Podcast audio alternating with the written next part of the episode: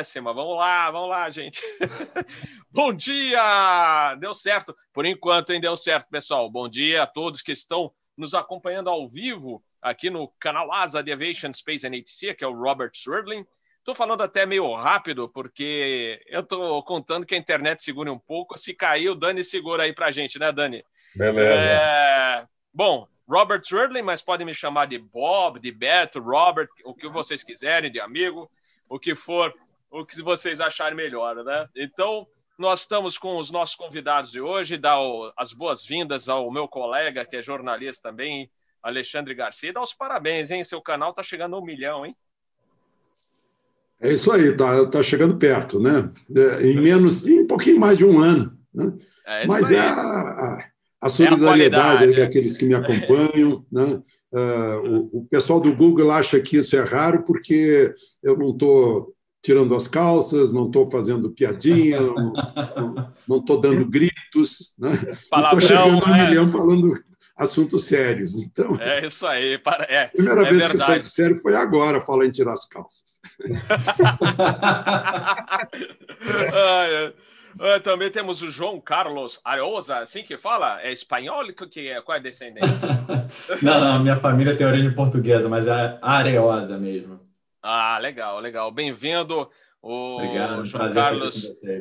É a primeira vez também aqui no canal Asa. Ele mestre em direito processual, é, com doutorado, etc. Tem muita bagagem, vai falar bastante com a gente hoje e trazer muitas informações legais. E o Dani Glickmanas, meu amigo de terraço de aeroporto da década de 80, a gente não Bom, pode não revelar conta, muito. Não conta, não conta né? É, como conta. diz o pessoal, isso já vira bullying. Então, mas o Dani também é diretor de shopping center em São Paulo, é mestre da Inspire, é isso, Dani? E Exato. então a gente vai bater um papinho.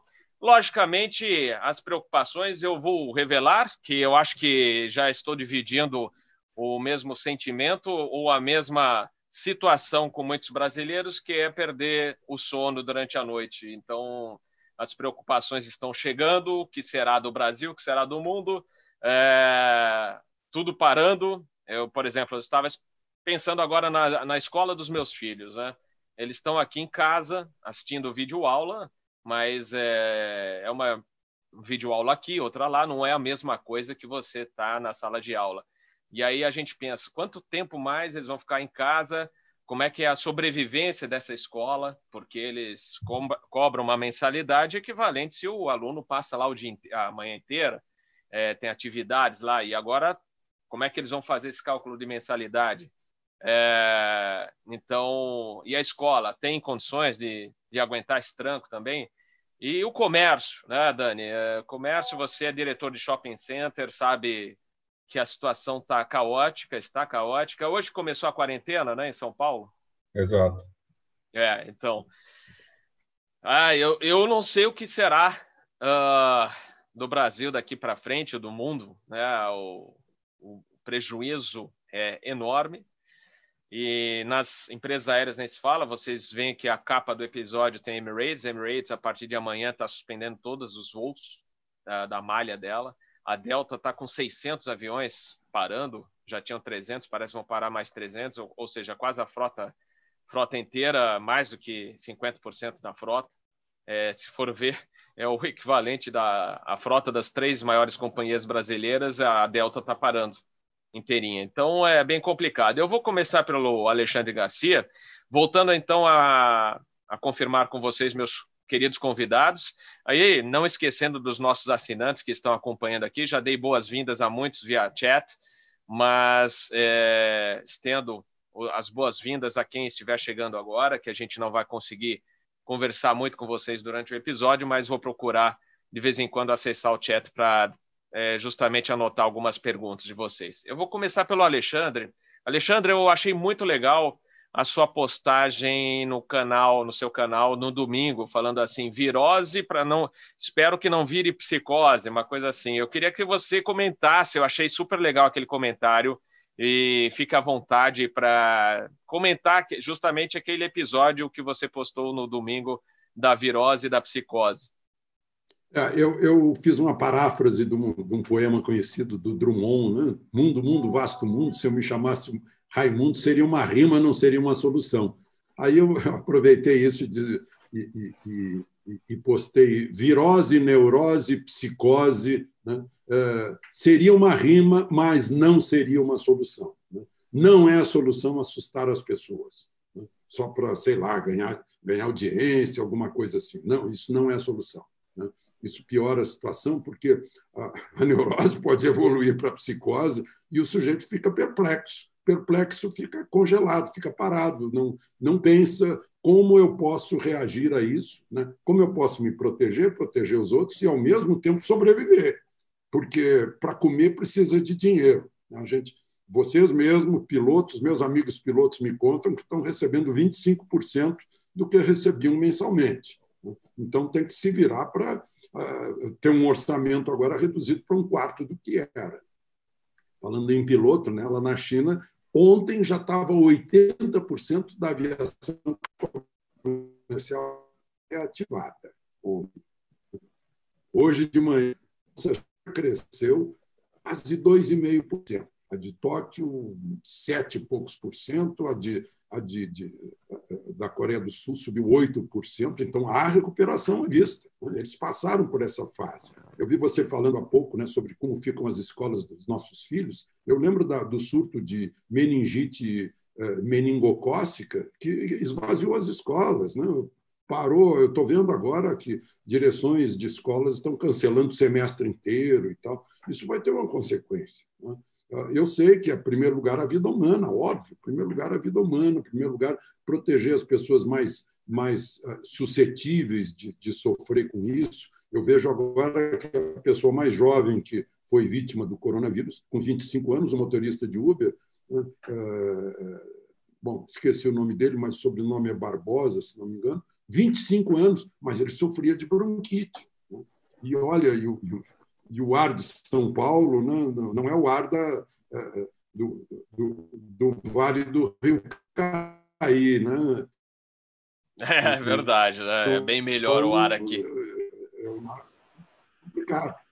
Né? E aí a gente vê que São Paulo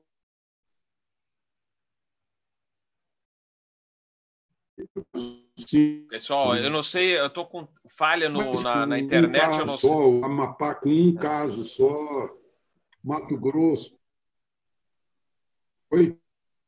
Oi, não, eu estou com falha Mato na internet, eu não sei se é do. Por causa disso, né? É. É, é. Outros estados. Eu estou te ouvindo bem. É, tá, o, o, tá um pouco será que a falha? Está um pouco eu, picado, eu não sei se é o sinal do Alexandre, ele falhou um pouquinho, mas deu, deu para entender, Alexandre.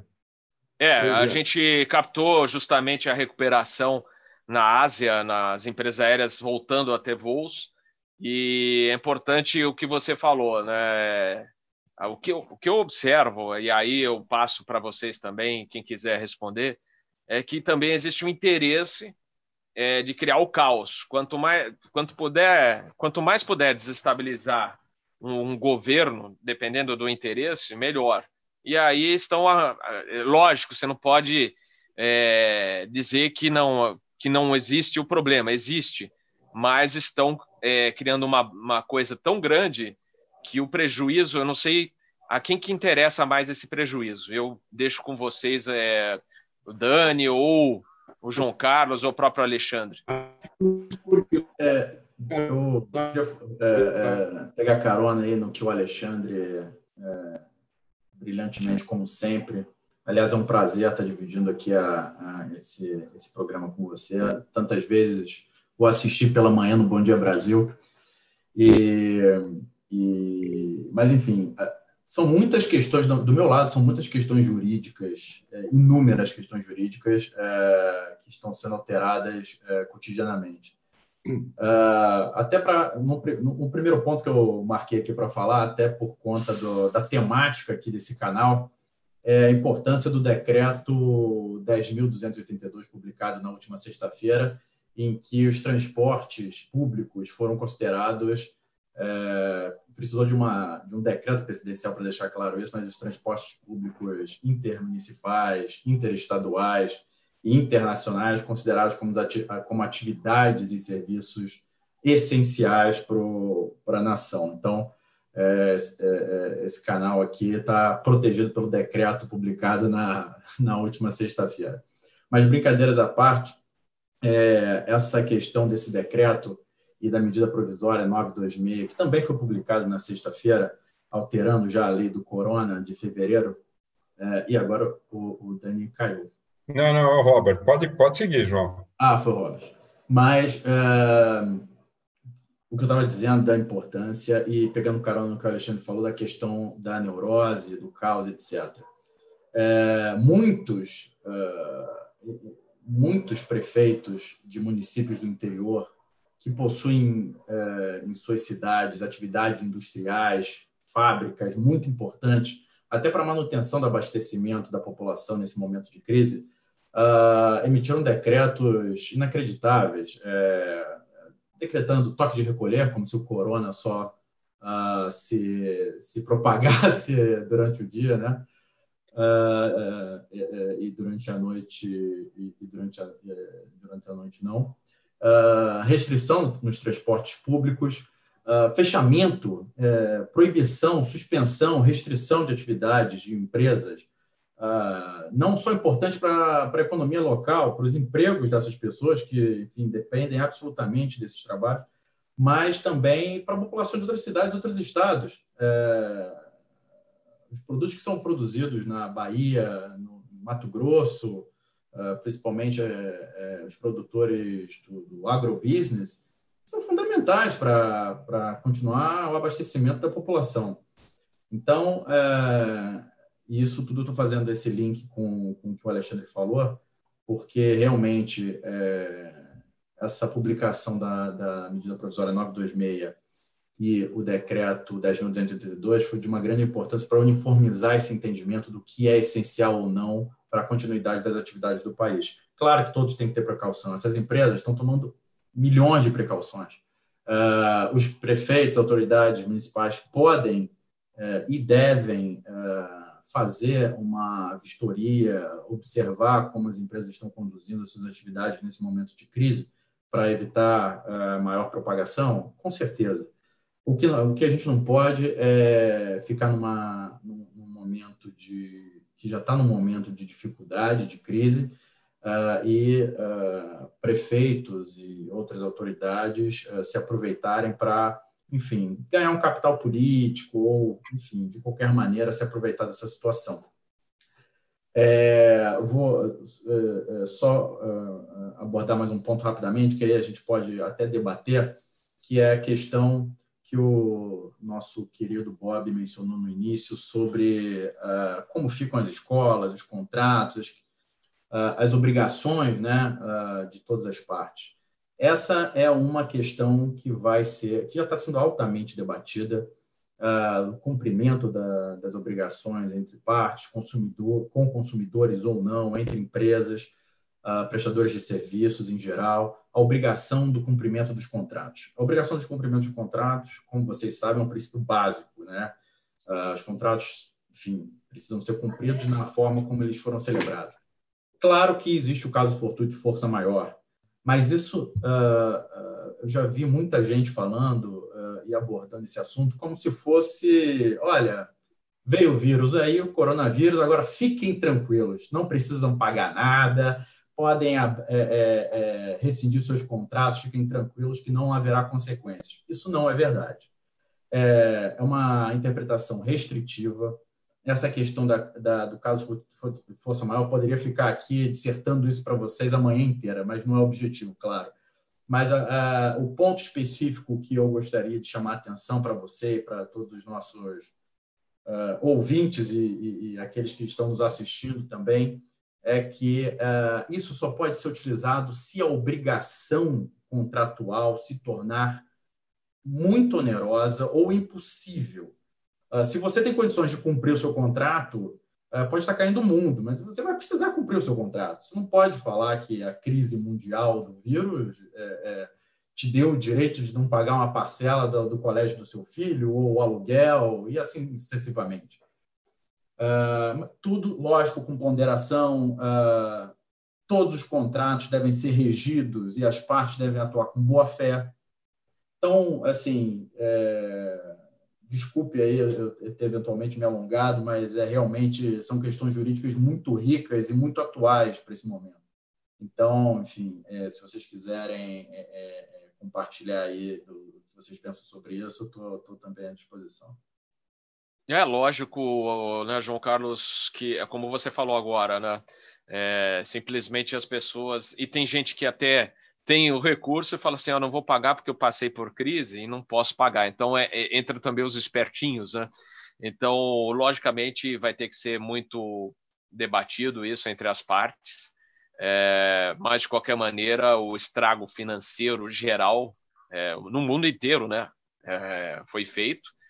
Hoje até assisti, postaram no, no, grupo WhatsApp que a gente faz parte de aviação, uma apresentação bem legal do TED Talk do Bill Gates, falando que pior que a bomba atômica seria uma epidemia de larga escala. E ele estava certo, né? Já, já mostrou na apresentação dele, muito interessante, né, justamente o que está acontecendo hoje com o mundo. Né? Então, quem sabe a gente começa a se preparar melhor, investir mais né, na área de saúde.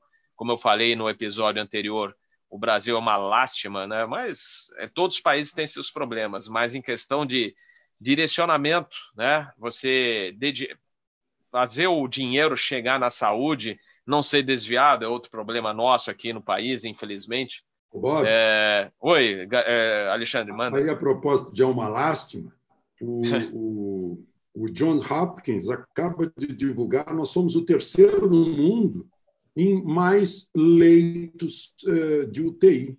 Uh, os Estados Unidos têm 34 leitos por 100 mil habitantes, a Alemanha tem 29, nós temos 20. A Itália tem 12 a França tem 11. Então, em leito de UTI, é uma, é um, tomara que a gente não precise usar. Tomara que não precise usar. Eu não sei, o Ministério da Saúde agora parece que vai divulgar quantos, quantas UTIs estarão, estarão, estão ocupadas. Né? A gente não sabe, porque esse, esse é um indício da. Eu perdi de novo o sinal do Alexandre. É, deu uma, deu uma travada. Exemplo, é. Mas. Opa. Bom, quer, quer que eu, quer que eu continue incrível aí, essa nossa. É, nossa tá, internet. Tá essa... Eu estou é, tá... ótica, imagine só. É, muita não, é. gente trabalhando online, Alexandre, esse é o problema. Ó, eu, eu, eu, a gente acho que entendeu o que você terminou sobre os leitos, mas é só para fazer um, um, resumo de tudo que vocês falaram na verdade, o mundo nunca mais será. Cada guerra mundial que nós tivemos, ou cada grande acontecimento mundial que nós tivemos, mudou no dia seguinte. Então, eu acho que agora a gente é, é, saúde vai ser uma coisa absurdamente relevada a partir de agora, mas não só a saúde de profilaxia, e sim o prévio. Quer dizer, é, Exatamente. Hoje, hoje assim, por exemplo, um prefeito, agora nós vamos ter campanha municipal.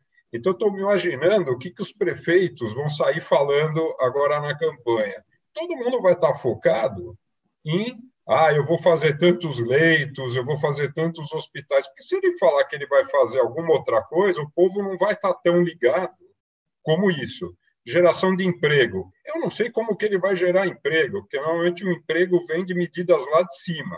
Mas tudo bem, eles têm que falar alguma coisa porque o povo está esperando escutar alguma, algo. Mas eu acho que um passo atrás, eu acho que nós temos 182 países, se eu não me engano, né, porque vira e mexe esse número muda um pouco, nós temos 182 cenários e 182 interesses individuais de cada país e existe aquela a, a, política do apocalipse que fala que tem um interesse maior, ah, porque um fez o vírus, o outro quer que o vírus ataque mais porque ele vai ganhar tanto no econômico. Isso aí a gente vai saber com a história daqui a muitos anos. E isso hoje pouco interessa saber quem é o culpado. Acho que hoje, assim, o Robert estava falando dos grupos, né? Eu eu tenho a sorte de acompanhar grupos nos setores mais heterodoxos que vocês podem imaginar. E hoje, fazendo uma média do que eu estava acompanhando, até ontem, anteontem, todo mundo está muito preocupado com, não, nós temos que proteger os idosos, todo mundo tem que ficar em casa tal. De um dia e pouco para cá, nas últimas 24 horas, a coisa começou, peraí, se eu continuar em casa mais duas semanas, como é que eu pago as minhas contas? Nossa, eu estou vendo vários amigos já sendo demitidos. Então, de repente, começou a mudar, ao ponto do pessoal falando: vamos isolar os velhinhos no quarto em casa. Vamos. Então, quer dizer, agora é um pânico para o outro lado. Quer dizer, vamos voltar a fazer o que nós fazemos no dia a dia, vamos fazer a economia rodar, porque parou tudo. É, é, é assim, é, é, um apocalipse econômico. Farinha pouca, meu pirão primeiro, né? É, mas é muito complicado, João, porque ah. tudo parou e, e, as contas estão chegando. É o que você falou, ah, mas vamos deixar de pagar isso, vamos deixar de pagar aquilo, corta isso, corta aquilo. Mas as empresas têm que continuar. Quer dizer, eu, se todo mundo começa a demitir, da onde sairá o dinheiro para o consumo? Não vai ter. Isso aí é, não. Não, é, não é uma ciência nova, isso aí é Adam Smith, quem, qualquer economista que a gente quiser ir atrás. É, vejo alguns pontos assim que é, mesmo em grupos de mercado financeiro ninguém mais fala de bolsa, de, ninguém acompanha mais nada. Isso está engraçado. Ninguém quer saber quanto está o dólar, ninguém tá quanto está a bolsa, porque não é mais relevante. Agora é como é que a gente faz para a economia tomar um rumo de retomada. E olha que a gente ainda nem atingiu o começo do, da curva, né? Todo mundo está preocupado com a curva, se ela é exponencial, se ela está subindo em 45 graus. Gente, a gente tem que cuidar, do, cuidar dos, dos mais doentes e, e, e, o, e o pessoal que tem a saúde mais debilitada ou mais exposta a esse vírus, mas eu acho que o mundo vai ter que começar a se mexer. Como o Alexandre falou, na Ásia a coisa já começou. Eu acho que aqui não vai dar mais para a gente é, enrolar muito tempo. E só um ponto, que é, palavras que a gente tem, tem, tem ouvido muito nesses últimos dias. Primeiro, nós estávamos falando de risco. O risco virou incerteza. Né? Então, vi definição dos dois. Hoje, o muito importante é a insegurança, porque se acorda de manhã, você tem um governante falando uma coisa, o outro decreta outra coisa, eles estão brigando, é um vai e volta então, vocês imaginam quanto isso, na cabeça de empresários, de quem está com dinheiro e pode ajudar a movimentar, o cara fica com medo. Ele fala assim: meu Deus, que insegurança, qual rumo que eu vou tomar? Então, esses são os destaques, Roberto, que eu acho que é, são uma preocupação. Só, só um pontinho antes de eu passar. É, João, uma coisa que já vinha acontecendo muito, já que o canal é de aviação, é uma coisa que me preocupa muito, é uma indústria que foi montada com verdadeiros robôs a caçar, é, é, como é que fala, ações judicializando contra as, é, é, direito do consumidor contra as empresas aéreas, né? É um negócio meio maluco isso, porque o sujeito ganha, só que a empresa ela ela ela desembolsa num acordo ou numa numa, numa perda que eventualmente ela tenha, isso vai para o custo dela, e esse custo vai em preço de passagem. A empresa tem que ter lucro. Então, o meu receio nas companhias aéreas é que, se não tiver uma medida contra esse posicionamento desses robôs, nós vamos ter problema depois. Imagina o volume de pessoas que vão entrar contra essas empresas. Isso então, já existia, né? É, que já existia. Advogado de porta de aeroporto, né? É, é era de porta de cadeia. Mas está exponência. É, é, é, isso, isso é uma questão, Dani, é muito interessante, é, que envolve direito, tecnologia, tem é, questões regulatórias da é, questões regulatórias da ordem dos advogados do Brasil também. É inegável que a tecnologia ela está entrando em todas as áreas, inclusive no direito, na advocacia, nos tribunais, etc. Uh, sobre esse ponto específico, apesar uh, da, dessa tecnologia poder uh, auxiliar todos os operadores do direito, digamos assim, a, a Ordem dos Advogados do Brasil ela tem normas que vedam esse tipo de prática, que é o que se chama de mercantilização da, da advocacia. então, captar clientes de de forma massificada, uh, fazer uh, propaganda, enfim. Existem diversas normas que estão sendo debatidas agora. Essas empresas, essas startups que fazem esse serviço para o consumidor, uh, por um lado, tem um, um, tom simpático, né, de ajudar o consumidor, etc., mas também uh, não pode não pode exagerar, porque vai prejudicar. E a gente já viu notícias aí diversas uh, que a OAB está investigando, que, que, as aéreas estão uh, unidas para resolver esse problema, para ter um diálogo, para que todos fiquem atendidos, mas, enfim, de uma forma razoável. É, eu li numa reportagem recente de, de janeiro desse ano que, que, algumas centenas de milhões de reais já estão mais ou menos provisionados em 2020 das aéreas brasileiras para uh, fazer, né, uh, fazer frente a esses pagamentos de condenações de juizados especiais, de, enfim, e direito do consumidor em geral. Então, uh, no momento, o que quer me parecer é que essas atividades ainda estão um pouco nebulosas. Uh, o regulamento da OAB, se lido à risca, uh, não autoriza esse tipo de prática. E, enfim, é, é, ao longo do ano, provavelmente a gente vai ter novidades em relação a isso. Perfeito. É, é, agora, tem o, como a gente tem comentado, né, o custo fixo das companhias, com o dólar subindo também, está é, indo para as alturas, né, como a gente fala, e, e não está entrando dinheiro em caixa. Esse é o grande problema para todas as empresas, não só as brasileiras, as estrangeiras, é, deixaram de, de receber. É, você tem o leasing pago em dólar, manutenção pago em dólar. Esses dias, inclusive, alguém, um assinante escreveu: é um absurdo, porque as empresas ganham tanto as nossas custas, com, é, cobram mala e não sei o quê, como é que não tem dinheiro de reserva tal.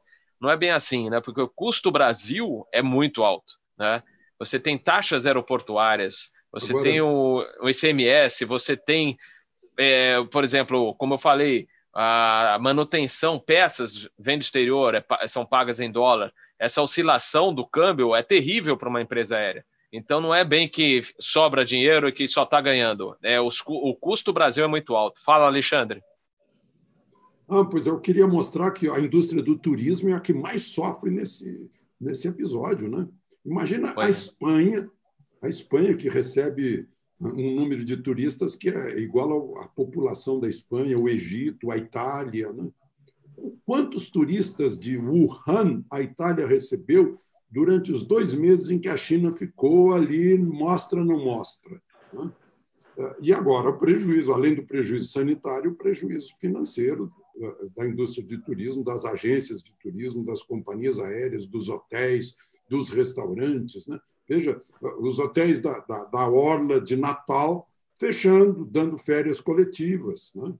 É um tremendo prejuízo. Eu imagino como esteja Foz do Iguaçu, área do Pantanal, lá do Rio Negro, né? que recebe um turista de, de, de, alto, eh, de alto poder aquisitivo. Né?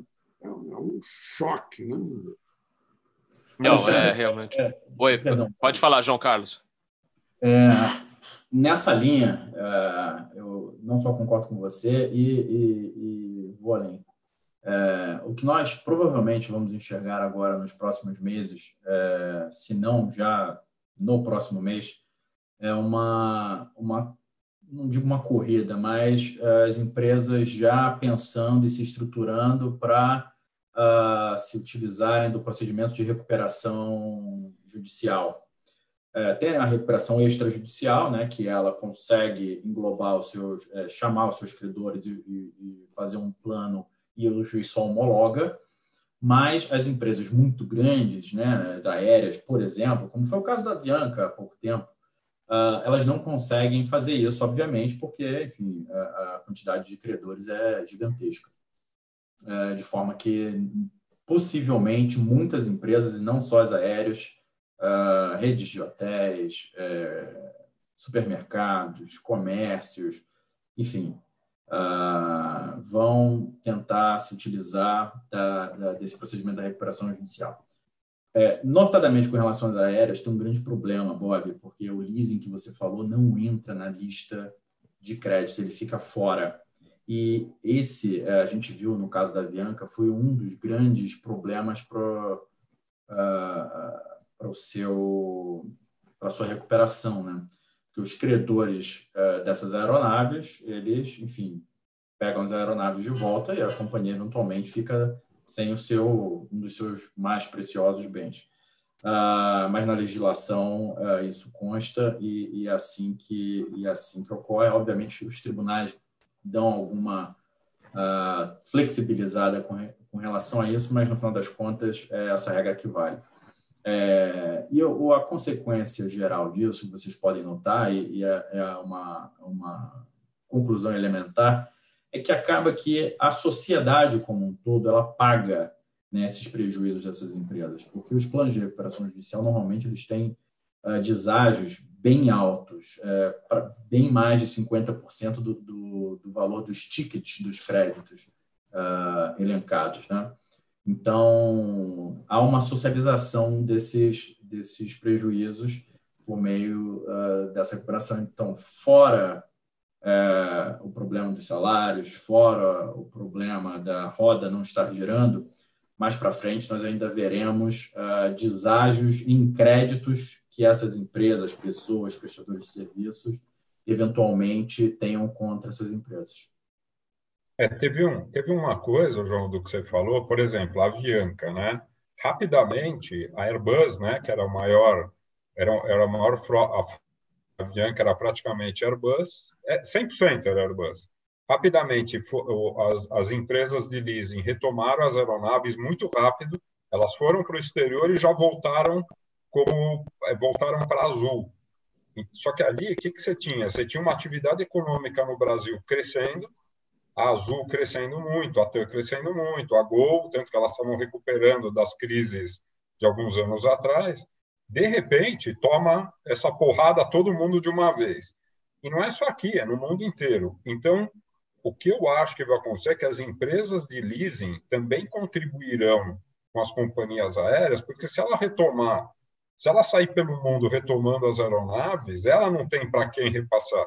Então, eu, eu acho que, que terá um acordo mundial para várias coisas. Então, eu acho que devagar, é que agora nós estamos no olho do furacão. Mas já, já, o que, que vai acontecer? Vai abaixar um pouco a poeira é, e vai ter que retomar, porque não adianta, é o que você falou, né? É, se todos os credores começarem a executar os seus contratos, todo mundo começar, não vou pagar, não vou pagar, nós vamos ter uma freada é completamente maluca de tudo. Muito mais drástica. Então, acho que vai ter um bom senso. Eu acho que os países, os governos federais, mundo afora, vão emitir muito dinheiro para ajudar. Tá? É um, é, não, não, tem outra saída. Quer dizer, a, a, se a gente pegar 2000 e, e quando a gente teve o September 11, vocês, se lembram, vocês lembram, mas o governo americano virou sócio das companhias aéreas e com o tempo ele foi diminuindo a participação até que zerou. Então, eu acho que em, em, vários segmentos isso vai acontecer, porque é o único jeito, é a única saída que tem. Eu não acho que a economia retoma rapidamente a ponto de não precisar de uma ajuda maior. Você vê, o BNDES, a Caixa, vários eh, já começaram a soltar muito dinheiro. Estados Unidos, passando essa briga dos democratas com o Trump, também vão, vão, né, vão alinhar um, uma emissão muito grande de dinheiro e o negócio vai começar a andar. Tá? Então, eu acho assim, nós vamos passar um mês bem preocupado, que incerteza será insegurança, depois volta para incerteza e depois volta para risco. Porque quando você Agora, consegue mensurar quanto de peso você dá para cada problema que você tem na frente. Sobre haircut de, de, né, de dívidas privadas, eu acho que vai mais para prazo, viu, João? Porque senão vai ficar muito dolorido para o mundo financeiro. E o mundo precisa do mundo financeiro. Será que a gente vai pagar com inflação? Eu acho que no médio prazo, Alexandre, porque agora você tem oferta, mas você não tem demanda. Mas eu acho que rapidamente isso vai se ajustar e muito provavelmente a, a como é que fala? É, as pessoas vão começar a voltar a consumir. Eu acho que consumirá diferente a partir de agora. Então, por exemplo, turismo. Eu não sei como é que o turismo vai sair dessa, mas por exemplo, hotéis vão se, o tempo eles vão se recuperar. Agora, agência de viagem, que já era uma coisa que a gente ouvia, olha, Hoje a gente compra tudo pela internet, não faz muito sentido existir loja física. Apesar que muita gente ainda usa, eu acho que agora realmente elas estão chegando num momento de decisão. Elas podem continuar, mas elas vão continuar online. Então, eu acho que muita coisa vai mudar daqui para frente. Eu nunca fiz tanta reunião online como eu fiz em 15 dias. E pessoas que eu imaginava que nunca fariam, estariam na frente de um computador conversar comigo. Todo mundo está conversando e as pessoas falam: Nossa, eu consigo fazer mais reuniões, porque eu não preciso me locomover para lá, para cá. Então, é uma questão de hábito. Né? Eu, eu, na, na, em dois episódios atrás, a gente estava contando que nós tivemos que nos adaptar às normas da TSA, que começou na TSA nos Estados Unidos quando a gente embarca no avião, que, gente, que reviram a gente de ponta cabeça. Então a gente, nós tivemos que nos adaptar. Mas por exemplo, minhas filhas na faixa de 20 anos, elas não conhecem o mundo sem essa, sem a gente ser. Então é, são são coisas que mudam. A gente se adapta e a vida segue, certo? Correto, correto. Você realmente chamou a atenção, até você postou isso para ontem, né, via WhatsApp, né, Dani? É, que as empresas aéreas poderão perder muitos clientes que viajavam para reuniões e agora resol é, poderão resolver os seus negócios ou suas reuniões diretamente do, do home office, né? Exato. Mas, mas as pessoas não vão deixar de, de viajar por lazer, Robert. Então, mas já tinha é... caído bastante, né, Dani? A tinha... viagem a turismo caiu bastante. Então, assim, é... aliás, a, a, a, parte, né? Porque antigamente você fala, ah, o pessoal que voa viaja a turismo, e aí teve uma inversão, né? Que eles falam, olha, hoje você o foco é, são os homens, é, via, os viajantes a negócio. E aí, por exemplo, a, a TAM cresceu assim, né? Focando no, no executivo, né? É, que no, no passageiro que ia de manhã voltava à noite, né? E aí Hoje, não sei se existe um certo equilíbrio ou é, o turismo já está é, é, sobrepujando, não sei é, como é que vai ficar esse, é, essa equação aí, esse, se vai ficar um equilíbrio ou se vai ficar mais no turismo mesmo. Eu acho que é volume. Eu acho que nós vamos para o volume. Acho que turismo deve ser o, carro-chefe daqui para frente. E acho que vai ter um. Vai reequilibrar. As empresas vão elas vão ter que achar uma, um equilíbrio novo. Agora, uma coisa importante, Robert, se a gente pegar as companhias brasileiras, mesmo as internacionais, as que tem hoje são muito mais eficientes do que quando teve o September 11. Quer dizer, elas fizeram a lição de casa. Hoje você não tem uma área de reservas, mudou tudo. E eu acho que vai mudar mais. Eu, eu, eu, eu, sou, eu é capaz até da gente é, daqui a pouco, ver que as companhias aéreas estão fazendo tanto pelo turismo, que é capaz de ter muita, muito mais gente voando. É, esperar que aconteça, né? E que o Brasil. Não, vai acontecer. Vai é, acontecer. Não, e que o Brasil saiba explorar melhor o turismo e oferecer bons serviços, porque você perde, por exemplo, eu não, não sei se é Bangladesh, mas tinha mais turista em Bangladesh do que no Brasil. Não sei se foi esse país que eu vi uma vez. Questão de segurança. Porque... É, é que segurança. segurança... se a gente desse segurança para o turista, viria muito mais. Né? E qualidade de serviço. Por exemplo, você vai para o Nordeste, eu fui de férias, não faz muito tempo com a família, para Fortaleza, foi um desastre. É, dependendo da, do local, o atendimento é péssimo. O pessoal não, parece estar. Tá, ah, que, que, que coisa, que como é um saco é, atender turista aqui para almoço. É, é, mais ou menos a cara que você vê da pessoa trabalhando e te atendendo. Atende mal, não, não quero generalizar, sempre falo isso, mas de maneira geral, o turista é maltratado. Né? Você. Mas, Robert, nós, temos, nós temos oportunidades que a gente tem que aproveitar. Olha, o que, olha, olha, a mudança que nós tivemos na matriz do que é o carnaval no Brasil hoje. Antigamente você tinha desfile de escola de samba, você tinha bailes de salão, ponto. Hoje, qual que é o grande negócio? O grande negócio é bloquinho na rua. Então, aproveita e torne o que você já tem como uma coisa milionária, é, bilionária, que é o que fizeram. O bloquinho virou um negócio que não tem tamanho.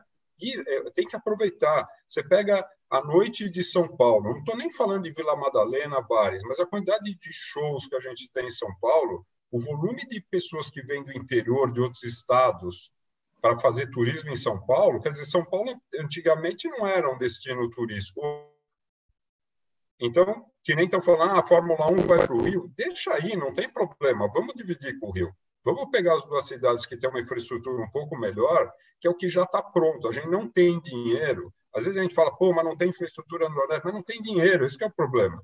E a gente, infelizmente, o Brasil não tem aquela cabeça de, olha, tem um parque nacional tal, vamos privatizar e deixa essa turma fazer o negócio ter infraestrutura. Não adianta, a gente tem um Congresso, um Senado, tudo muito complicado. Então, esquece, não vamos depender deles, vamos, vamos partir o que a gente tem, o que a gente pode fazer. Eu acho que o privado vai ser sempre foi a saída desse país. Eu continuo acreditando muito. Antigamente nós tínhamos companhia aérea que era estatal. Olha, lembra o que aconteceu, a nossa aqui de São Paulo.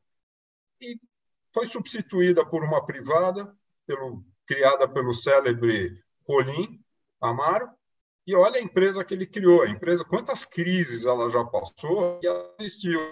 Outra tinha que pegar dinheiro aqui do governo paulista e injetar na empresa, que senão ela caía. O avião não caía, mas a empresa caía. Então, chega, eu, acho assim, a solução está no privado, tá? não estou dizendo minha ideologia, é, se eu sou direita, esquerda, não. É simplesmente o que consegue fazer. O governo, se só não atrapalhar, ele já está ajudando muito. Se todo mundo falar a mesma, conseguir todo mundo falar a mesma linguagem do vamos para frente, a gente vai andar, porque o ser humano tem suas necessidades e elas precisam ser atendidas, ok? É verdade. E como o Alexandre falou, é, segurança, o serviço, como eu citei, e infraestrutura. Né? Eu moro aqui no Rio Grande do Sul, sou paulistano, mas moro há cinco anos aqui. Estradas são lamentáveis, as estradas que deveriam atender o, o turismo, o turismo, como por exemplo é, em direção a Gramado, Canela, Nova Petrópolis, é, você vê estradas é, com assim buracos assim que podem causar acidentes, quebrar carros e, e faixa simples. Você não tem estradas duplicadas, não se investe há muito tempo em infraestrutura, em estradas de rodagem. Então você falou mesmo, né? Tem que privatizar. Agora é, a situação das empresas depois dessa crise, eu não sei é, é, é como Agora, vai é da, estar, né? Mas é da crise que você cria oportunidades, Roberto. É o chinês, né? É a base do chinês, aproveita a crise para criar oportunidades. Claro, é oportunidade. É aí que é. a gente é criativo. É, é importante, é importante. O Dani falou em, falou em vamos lá, todo mundo e tal. Olha, eu assisti isso. Eu era repórter de economia do Jornal do Brasil no Milagre Brasileiro. E o milagre brasileiro não foi feito pelo Delfim nem pelo Médici, foi feito pelo brasileiro. Né? Que era aquela coisa. Vamos em frente, otimismo, entusiasmo. Crescemos 11,2% em média anual naqueles anos. Isso é crescimento chinês, né? na base do entusiasmo e do otimismo. Pegamos como gancho o tricampeonato no México e foi em frente com otimismo e entusiasmo. Por isso que eu acho que a, a nossa posição masoquista, pessimista, empurra para baixo. É, é, a síndrome do escorpião que ferra o sapo que está salvando a vida dele atravessar o rio. Não importa, vamos morrer junto. Outro dia, um cuidador de carro, num centro comercial aqui em Brasília, me disse: Eu detesto o Bolsonaro, não votei nele mas estou torcendo para dar tudo certo, porque estamos no mesmo barco. Aí eu disse, puxa, você está sendo mais sábio que muito coleguinha meu. Então, é verdade. É, pois é, meu Deus do céu, é tão óbvio isso. Não, o sujeito quer afundar. Por que, que quer afundar? Ah, não, eu vou me vingar, eu vou morrer, mas levo todo mundo junto. É, o Titanic, é, é, é a bandinha do Titanic, né, Alexandre? É. O Titanic afundando e os caras lá tocando a música. Ah, pois é. Mas o Alexandre, infeliz... o Alexandre, é, Alexandre, infelizmente nós temos colegas, né, nós somos jornalistas que parece que, não sei, a gente, bom, logicamente, é, isso o mundo inteiro, mas aqui o que eu tenho visto de uma campanha para que as, as, coisas não deem certo, just, só por pensando no lado político. Vou falar ontem, né? Ontem o presidente sai do, do Palácio Alvorada e recebe a imprensa se eu estivesse lá, minha primeira pergunta seria: presidente, ainda não temos quantos estão na UTI? Seria essa a pergunta. A pergunta foi: você está com ciúme do, do, do Mandetta? Ou algo assim parecido? Olha, o Mandetta é mais popular que você. Meu Deus do céu! Eu ouvi um negócio desses. Não foi isso que eu aprendi na PUC, no jornalismo, né? em que a gente. E nem no Jornal do Brasil, onde eu trabalhei 10 anos, que a gente fazia jornalismo no, como jornalismo, né? e não como coluna de gossip de fofoca. Existe a coluna de fofoca, existe a revista de fofoca, tal. só que a gente não pode misturar fofoca de lavadeira com o noticiário sério do dia a dia, com o factual. Aí não pode, tem que deixar isso separado. É, a gente é, viu, não sei nem se foi fake news, mas acho que foi verdade, aquela repórter lá questionando Donald Trump lá a respeito da, da, Ah, você acha que não foi um, um, absurdo o presidente do Brasil fazer isso? É, eu acho que o Donald Trump saiu muito bem é, nas respostas e realmente é aquilo que você falou, Alexandre. Você não tem que estar lá para perguntar isso, tem que perguntar outras coisas. Pelo amor de Deus. É, sabe, eu... sabe, o que é muito, sabe o que é muito importante, Robert, nisso que o Alexandre falou, e no que você está agora é, complementando? Coisa mais importante que a gente tem que rezar para que esse país tenha mais é educação. Educação é a maior proteção que a gente tem contra tudo. Quer dizer, é contra o populismo, é contra tudo que você falar, não, isso tem que acabar nesse país, a falta de infraestrutura, a falta de, educa... de, de saúde e tal, começa na educação. Vamos, eu, e começa eu, em casa. Começa Exatamente, em casa. Alexandre. Alexandre. Perfeito. Coisa, eu, eu vi um dado... ser cidadão, a menininha ser cidadã. Exatamente, mas eu vi um dado da Coreia do Sul, na década de 60, eles eram a, a vida do sul-coreano e brasileiro era exatamente igual, era uma tragédia, os dois eram uma tragédia econômica social igual. O primeiro-ministro lá na Coreia virou, não sei se era primeiro-ministro, o que, que era, virou e falou: olha, nós estamos com um problema a gente não tem grana para resolver todos os nossos problemas. Só que se a gente focar na educação, com o passar dos anos, a gente resolve o resto, porque educação é a base de tudo. Quer dizer, o país vai ficar mais moderno, o país vai ficar com... muito melhor.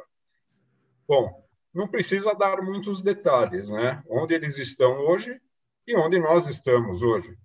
A sorte que a gente tem em relação a eles é que nós temos um, um, um agro espetacular, o nosso agro, ninguém tem.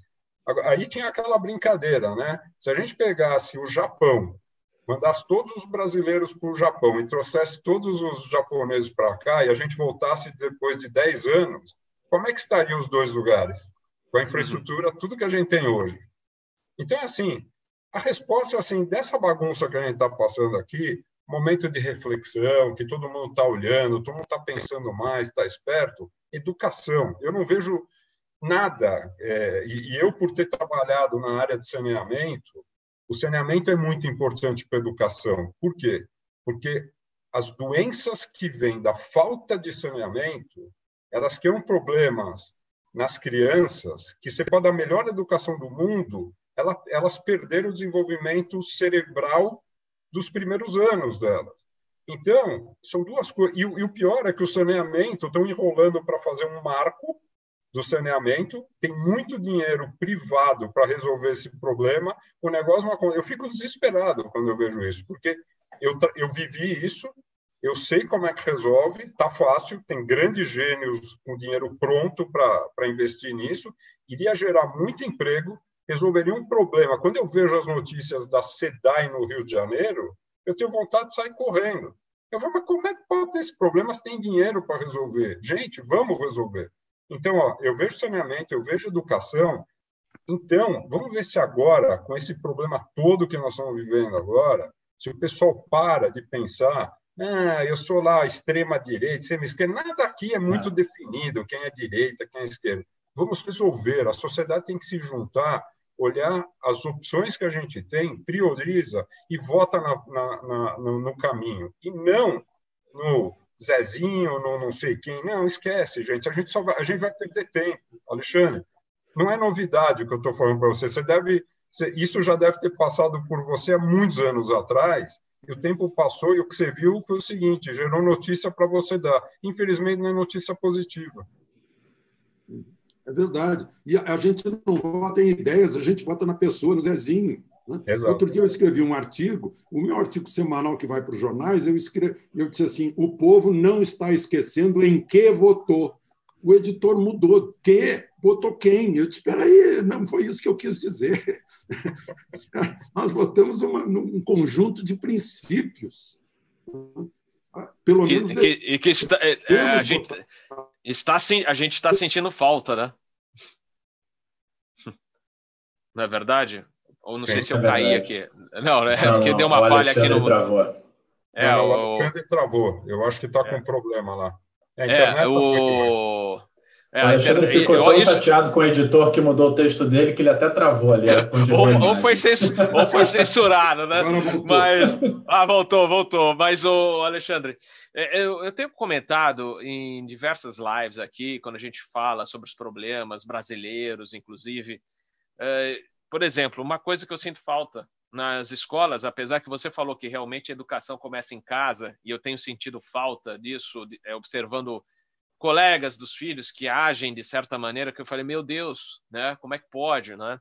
É, por exemplo, a gente tinha, é, lembra, estudos sociais, educação moral e cívica, e faz falta, porque assim, às vezes, é esses dias mesmo, eu estava lendo uma notícia que o, a grande notícia de uma escola privada aqui em Porto Alegre é se a a menina queria vir de mini saia, ou menos que isso, uma micro saia para a sala de aula, e, e gerou polêmica e é, manifestação tal. Mas eles, eu, eu conheço um dos, dos diretores lá, um dos coordenadores, falou que, olha, é inacreditável, a gente queria colocá-los é, assim, que voltasse a seguir regras, ou seja, que venham com uniforme. A pessoa não só não quis vir de uniforme, como quis chamar atenção. E, e o pior, os pais apoiando a decisão da menina. Né? Não, porque isso aí é uma vergonha ter que usar uniforme. Por que vergonha? Por que, que a gente não tem. É, difícil, né? A gente vê, a gente cresceu, né, Alexandre? O, o Dani, o, né, o João Carlos. A gente cresceu, logicamente, os tempos são outros. Mas espera, olha, tá faltando um pouquinho de disciplina. É, Opa, tá falhando, Alexandre, tá falhando. Mas é, é isso que eu queria falar da parte da. É, e outra coisa que eu também acho que falta: o brasileiro adora culpar alguém, né? Fala assim, não, aqui mesmo na cidade, vira e mexe cheio de lixo pela rua. Ah, já ouvi, não, isso aqui não é nosso, isso aqui é da cidade vizinha que joga aqui. Bullshit. É, é pessoal daqui que não cuida. Tá? É, é, tem que, cada um tem que fazer o seu. Mesma coisa na enchente. Falar ah, que isso aqui é um absurdo, não sei o quê. Vai ver por que, que encheu a rua, por que está cheio de água. Aí vai ver bueiro tudo entupido com lixo, lixo que o povo joga na rua. Robert, é... resumindo, resumindo, é educação. Educação, é isso, é educação isso. Educação não é estudar, não é estudar português, matemática, é, é tudo. É um contexto, é, um, é uma soma de várias coisas. Se a gente não fizer isso, não adianta, a gente não vai conseguir andar. Esse Exatamente. é o problema do, do, aqui da, da, sociedade. Quer dizer, é, é, é, e hoje a gente tem muito mais informações, mas às vezes eu fico preocupado. Eu falo, será que a quantidade de informações que os jovens têm hoje é, é, é positiva ou é negativa? Qual é a relevância? Eu acho que está faltando isso. Olha, eu tenho mil informações, mas qual que é relevante? As que são relevantes, para que caminho eu vou usar isso? Né? Então, quer dizer, é, parece que eu, eu, eu sempre eu, eu, comento com amigos, eu falo assim, eu não vejo muita diferença da forma que eu falava com meu avô, com meu pai e com as pessoas da minha idade, mas eu vejo tanta diferença das é, né, da, dos mais novos. Eu, eu acho assim, a gente todo jovem ele é sempre contra o, o mais velho, mas ele vai amadurecendo, vai diminuindo essa diferença. Hoje parece que ela aumenta, quer dizer é, para que lado? Eu não estou dizendo que nós somos os certos, mas a gente podia chegar num ponto médio. Né? Eu, eu, eu, eu só voltando um pouco para o lado do João, eu recentemente tive muito próximos advogados jovens e eu vejo que os advogados, João, eles mantêm essa, essa, eles estão mais conectados com os mais velhos. Eu não sei se é por causa do ensino, não sei se é por causa da profissão em si, que vocês devem ah. controlar um pouco isso. Mas é, a gente mas... tenta manter a liturgia. Exa é essa a palavra, é a liturgia, é isso mesmo. Mas é, é, é, é, bem característico do direito, tá? Agora, o resto, eu vejo assim, tá eu, eu vejo muita coisa criativa, né? Eu vejo que a inovação está trazendo um, é, mentes brilhantes, eu tenho contato, né? Eu estou lá no, no, no INSPER, eu vejo jovens fantásticos, mas é, está faltando uma proximidade com a média dos mais velhos, né? E os mais velhos, eu falo, é, do, é dos 30 e pouco até os 100. Eu, eu acho que esse ponto médio de 30 a 100 está um pouco longe do ponto médio do 30 para baixo. Né? Então, por exemplo, Robert, aqui voltando um pouco para a aviação, vira e mexe, algum jovem me procura, é, porque eu quero ir para aviação porque é mais fácil, eu consigo trabalhar mais rápido, não tem que fazer faculdade e tal. Falo, amigo, não é assim que funciona o negócio. Até você sentar na, no cockpit de um Airbus ou de um Boeing, você vai ralar muito, meu amigo. Você vai voar em garimpo, você vai voar em táxi aéreo que você não, sabe, não tem muita certeza se a manutenção está muito bem feita. O Robert, o Robert não viveu isso porque rapidamente ele conseguiu entrar em companhias aéreas. Mas a média não é o que aconteceu com você, certo, Robert? É então, verdade. Muita gente fazendo malote, até já me pediram a matéria. Ah, vamos fazer a matéria do malote, vamos é. fazer.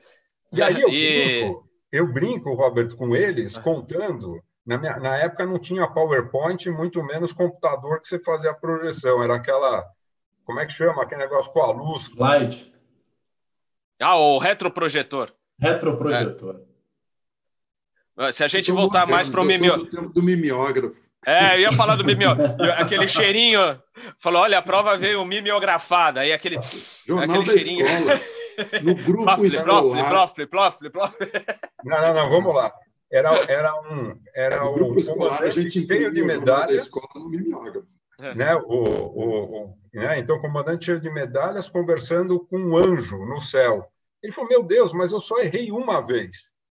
Então, eu falo, eu falo isso para o jovem, falo, meu amigo, é uma profissão que não dá para errar muito. Se for médico e você errar, você mata o outro. Na aviação, mata você, você se mata e mata todos os seus passageiros. Então, não é tão simples do jeito que você fala. Ah. Né? E, coisas... e, hoje em dia, as empresas aéreas pedem o curso superior também, viu? É. Não só aqui, lá no exterior também, tem empresa aérea já pedindo. É, que só a medalha não vai resolver, né, Robert? É. é. isso aí, pessoal. Uh, acho que uh, o nosso Cê... limite de, de, horário aqui tá, tá Você não tá, olhou gente... os seus ouvintes aqui. Vê se alguém tem uma pergunta. Eu não tava, é, eu tava olhando aqui, mas não consegui uh, rapidamente Uh, eu vou até dar uma checada daqui a pouco, mas eu que, enquanto a gente vai para as considerações finais, eu vou dar uma checada aqui. Só vou sair do, do ar um instante para não perder força aqui no meu sistema. É, mas eu estou escutando vocês, tá? É, eu agradeço a todos os participantes de hoje, você, Dani, Alexandre, João Carlos. É, eu acho que tem espaço para a gente bater papo sobre diversos assuntos, não só sobre aviação, mas é, o que a gente faz pode fazer para melhorar né, o país, né? É, é, quem sabe, né, mudar o discurso, né, e buscar aquele discurso do Kennedy, é, que eu acho muito bom, né, que podemos fazer pelo país, né, não esperar o que os outros façam para pelo pela gente. Então, e não, não entrar numa dessa de detonar gente que está tentando trabalhar apenas por questões políticas, etc.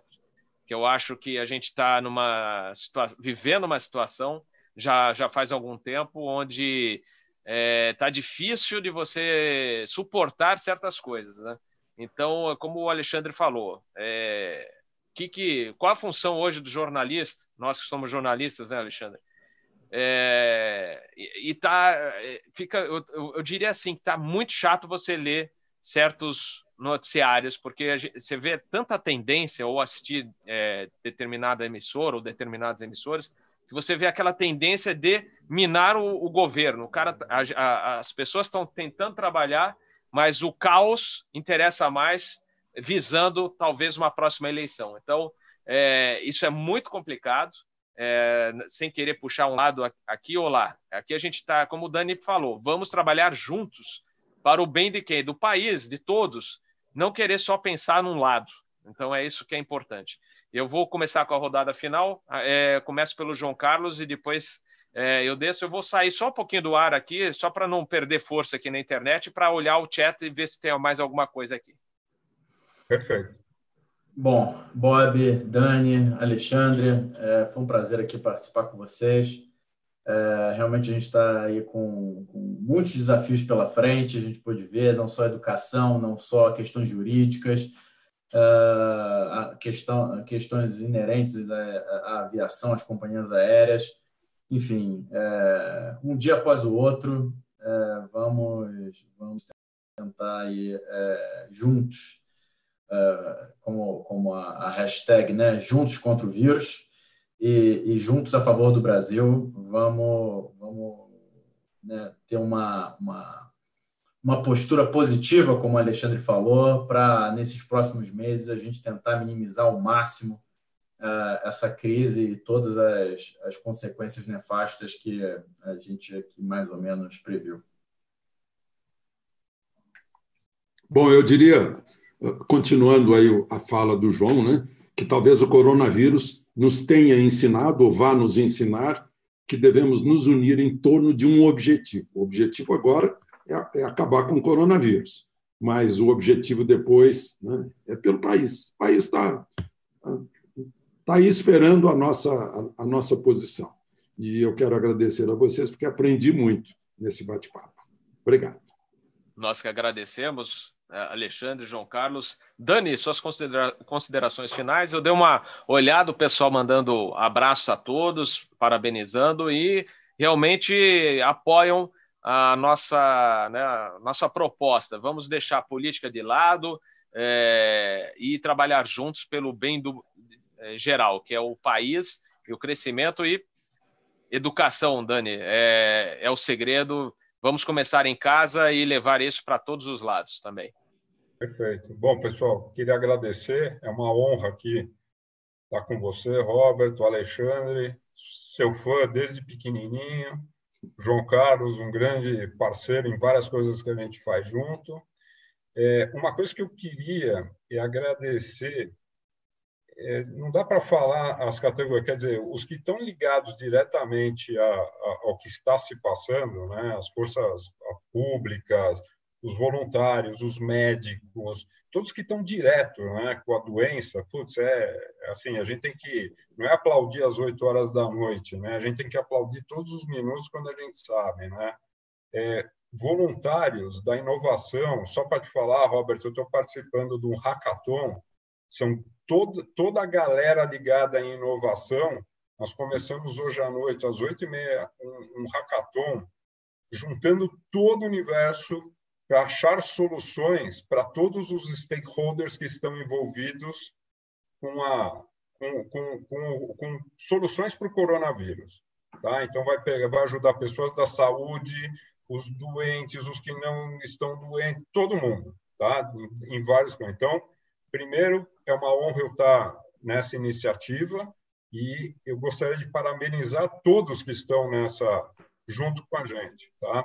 Eu queria agradecer você, Robert. Eu sei que o canal é de aviação, mas no que está acontecendo agora, a aviação deu uma parada. Então, já que a aviação deu uma parada, então a gente dá uma parada no canal também para tratar de coisas né, do dia a dia das pessoas. E vamos ser positivo, que a gente continue fazendo essas lives e, se Deus quiser, que daqui para frente cada uma seja mais animadora que a anterior, embora nós sabemos que perderemos vidas, infelizmente. Mas vamos para os que vão ficar, vamos tentar ser positivo, tá? Vamos, vamos torcer para que tudo de bom ocorra e que o mundo seja diferente. Quer dizer, pelo menos, Alexandre, a gente está ouvindo essas notícias ruins, mas acho que tirando isso, a gente não tem ouvido falar mais de conflitos no mundo. Eu, pelo menos, não ouvi mais nada. Não sei se a imprensa está sem tempo de noticiar. É, até crimes, eu estava vendo índice de crimes caíram violentamente. Tem uma hora que eu acho que é de reflexão. Reflexão para tudo. Ok? Robert, é muito verdade, obrigado, Dani. meus amigos, obrigado. E quem está nos assistindo, muito obrigado também. Eu agradeço, Dani. É, realmente, como você falou, a gente é, tem dado espaço, inclusive no grupo de WhatsApp, que a gente fala, o foco aqui é aviação. Mas é, o, o, coronavírus, né, o Covid-19, abalou tudo, né? É, inclusive a aviação, é, a gente, sem dúvida nenhuma. Então, não deixa de estar ligado diretamente à saúde né, de financeira, não só das empresas aéreas, mas dos funcionários. Então, é, saudades da época que o Asa News, é, a gente mencionava, se, é, quando foi no início, era um, uma noticiazinha, falou, olha, o pessoal lá na China está combatendo, e de repente tomou toda essa proporção. E hoje vai falar o que de notícia de aviação? É só de cancelamentos, infelizmente, suspensão de voos. É complicado, é triste, mas a gente espera trazer boas notícias para vocês. É, vamos todos unidos aqui para e com pensamento positivo, como os nossos queridos convidados falaram. É, então, vamos movimentar a, a, economia de novo e crescer, né? Crescer a partir desse, desse ponto. Alexandre, obrigado mais uma vez pela sua participação. Espero que é, seja a primeira de muitas. É, parabéns pelo seu canal também, chegando a um milhão. Dani, João Carlos, foi show de bola. E eu informo que hoje à noite, se a internet não pipocar de novo, como tem pipocado aqui, o Alexandre também está sofrendo, né? É, é, que a gente, a gente vai ter mais uma live, uma live do, às 9 horas da noite. É, e esse, essa live é para a gente interagir bastante com os nossos assinantes. Se a gente não conseguiu conversar com vocês agora, à noite vai estar livre para vocês mandarem suas perguntas. É, falarem sobre aviação, suas questões. É, a gente vai ter a participação do nosso querido Rafael Santos, comandante, que o pessoal conhece por tiozão, é, o Gabriel Toledano do Aerocast, o Fernando De Bortoli do, Aero, por trás da aviação, entre outros convidados. Tá bom, pessoal? Muito obrigado. Não deixe de compartilhar esse vídeo, é, se inscrever no canal, deixar o seu like ou dislike. Aliás, é como sempre, né? A gente é, aciona o sistema, já tem dois dislikes. Então, também abraços a vocês dois que adoram o canal e já deixam os dois dislikes numa brincadeira aqui. Alexandre, Dani, João Carlos, o meu muito obrigado. Um ótimo dia para vocês e a gente se vê em breve. Um grande abraço, pessoal. Um grande abraço. Obrigado. Valeu. Valeu.